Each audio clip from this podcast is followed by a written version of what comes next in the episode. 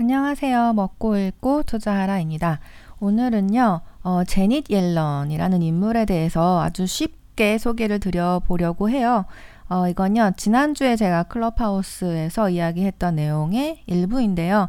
어, 지금부터 이제 경제 공부를 좀 해야겠다. 그리고 경제 뉴스도 읽어야겠다. 이렇게 생각하시는 분들께 도움이 되는 컨텐츠일 거예요. 어, 경제를 아주 잘하시는 분들은 당연히 제닛 옐런이 누군지 알고 계시겠죠? 어, 하지만 어, 그렇지 않은 분들, 경제 초심자분들께 음, 도움이 될 수 있도록 이 제닛 옐런이란 사람이 누구인가라는 소개를 해보려고 합니다. 어, 제닛 옐런은요, 저희가 이제 경제 뉴스를 읽을 때 이 사람이 많이 등장하는 것을 어, 보게 될 거예요. 왜냐하면 이제 재무장관이 되었거든요. 제닛 옐런이 바이든 정권 하에서 어, 미국 역사상 최초의 여성으로서 재무장관이 되었고요. 어, 제닛 옐런의 커리어를 좀 살펴보면요. 1997년에 클린턴 정권에서 백악관 경제자문위원장을 맡게 됩니다. 그리고 2004년부터 2010년까지 샌프란시스코 연방준비은행 총재를 맡았었고요. 아시다시피 어, 미국에는 중앙은행이라는 게 없잖아요. 대신 연방준비 제도라는 것이 있고 어, 총 12개의 연방준비 은행이 있거든요. 뭐 보스턴, 뉴욕, 필라델피아, 샌프란시스코 등에 있고요. 어, 그 12개 중에 하나였던 샌프란시스코 연방준비은행의 총재를 제닛 옐런이 2004년부터 2010년까지 맡고 있었습니다. 그리고 2014년부터 2018년에는 연방준비제도의 의장을 맡았고요. 어, 지금은 이 자리를 제롬 파월이 맡고 있죠. 어, 따라서 제닛 옐런은요, 재무장관, 연준 의장, 그리고 백악관 경제자문위원장을 역임한 최초의 인물입니다. 이 제닛 옐런의 스탠스를 살펴보자면요, 아주 어, 온건한 비둘기파라는 평가를 받고 있죠.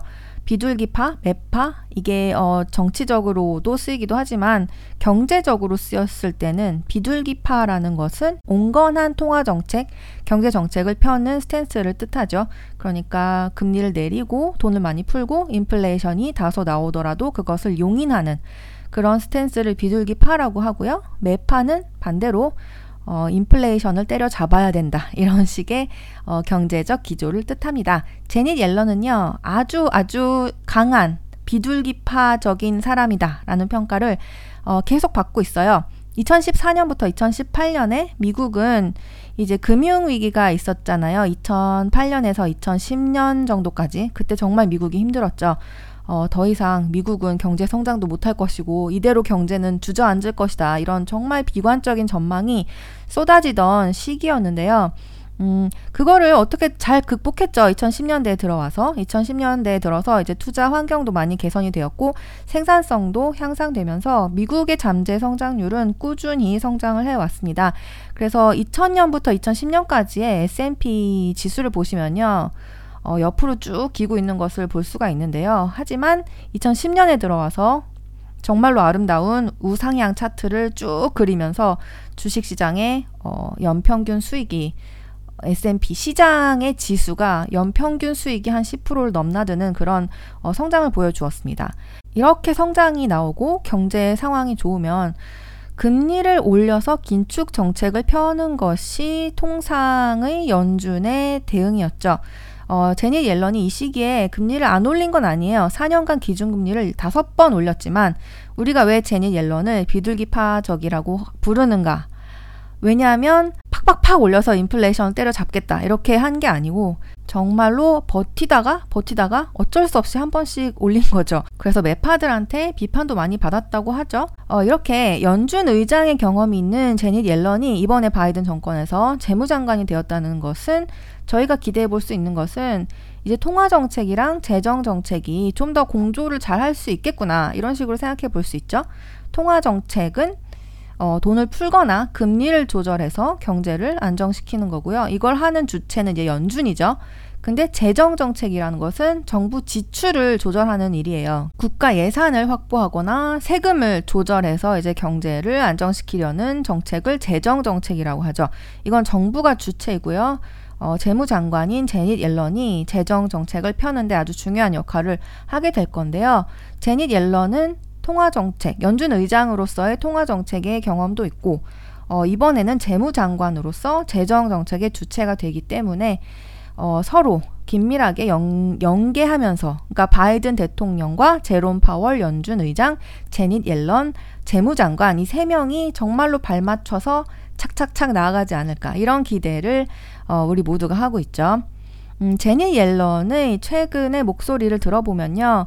어, 비둘기파적인 의견은 최근에도 유지를 하고 있습니다. 지금 기대 인플레이션이 올라오고 있고 금리도 많이 올라오고 있죠. 그래서 투자자들이 많이 불안해하고 있어요.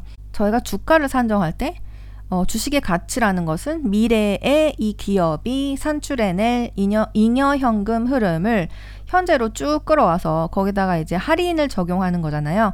근데 그 할인율이 금리의 역할, 금리의 영향을 받기 때문에 금리가 올라가면 할인율이 올라가고 그러면 분모가 커지니까 이제 그 주식의 가치는 떨어지겠죠. 그러니까 금리가 올라가면 주가가 하락할 위험이 있는 거예요. 그래서 많은 투자자들이 이거 금리 올라가면 주식 다 팔아야 되나? 이런 식으로 어, 생각을 하시는 분들도 음, 많이 보이는데요. 제니 옐런은 아직은 유동성 공급을 멈출 때가 아니다. 이렇게 이야기를 하고 있어요. 어, 상원 청문회에서 제니 옐런은 재무장관이 되기 전에도 크게 움직이는 정부가 되겠다고 말을 하면서 부양의 필요성을 강조했죠. 어, 인용을 해보면 대통령 당선인과 내가 국가의 부채를 전혀 걱정하지 않는다는 뜻은 아니다. 그러나 금리가 사상 최저로 내려간 지금의 상황을 감안할 때 장기적으로는 부양의 효과가 비용을 훨씬 앞지르리라고 나는 믿는다.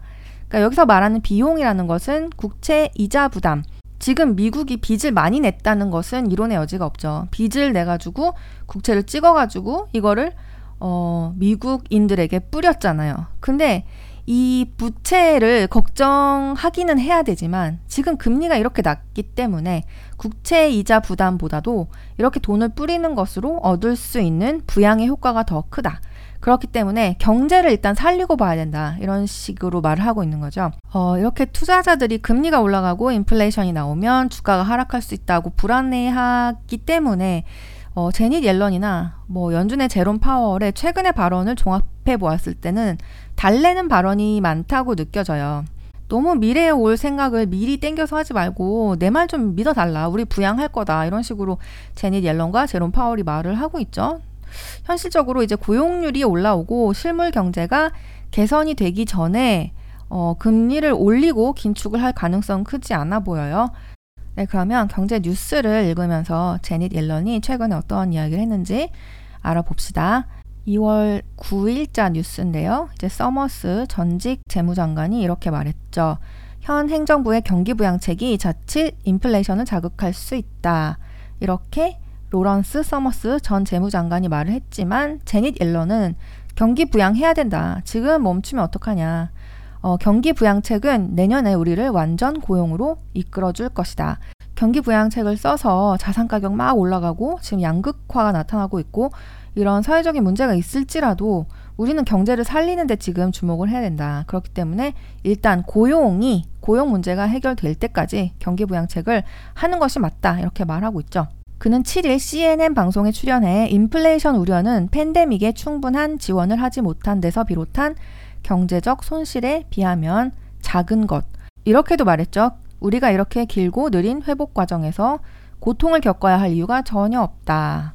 또 다른 기사를 보면요. 인플레이션이 나올 수도 있지만, 어, 이렇게 말하고 있어요. 10년 넘게 인플레이션이 매우 낮았다. 왜냐하면 저희가 이제 양적 완화의 시대에 살고 있잖아요. 금융 위기 때부터, 어, 미국은 돈을 정말 많이 풀었죠. 그러면 사람들이 인플레이션이 나올 것이다 라면서 걱정을 되게 많이 했는데 사실 안 나왔어요. 10년 넘게. 어, 인플레이션 압력도 있었지만 그만큼 디플레이션 압력도 컸던 거죠. 따라서 더 큰 위험은 신종 코로나 바이러스가 시민들의 삶과 생계에 영구적인 타격을 입힐 수 있다는 점.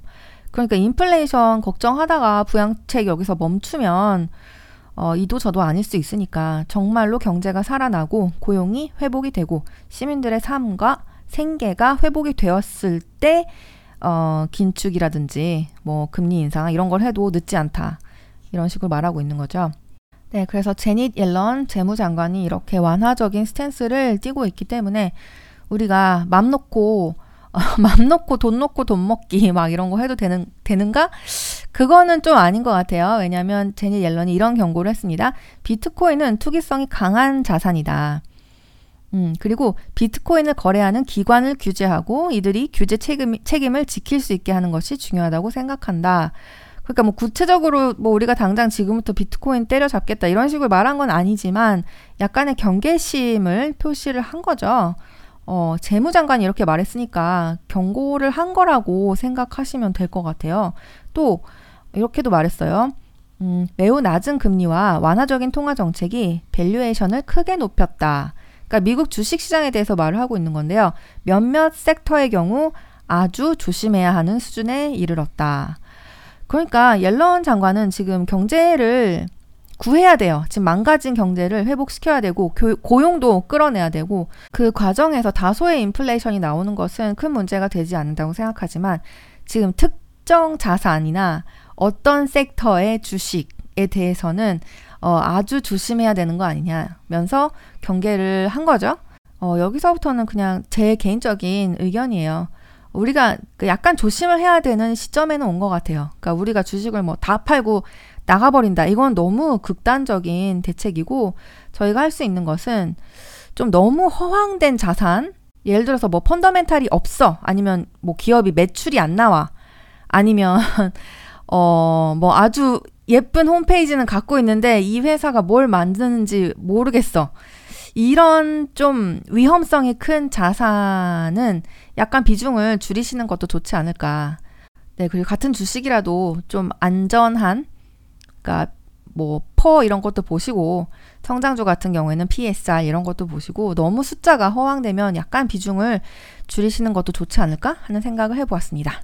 어, 먹고 읽고 투자하라를 구독하시는 모든 구독자분들이 이렇게 뭐랄까 경제 뉴스도 스스로 찾아 읽으시고 그리고 어, 그러한 뉴스라든지 최근에 뭐 산업 동향 이런 거 트렌드 이런 거를 잘 어, 해석을 하셔서 자기 나름의 전망을 세우고 그 전망에서 전략을 세우실 수 있는 그런 현명한 투자자가 되셨으면 좋겠어요.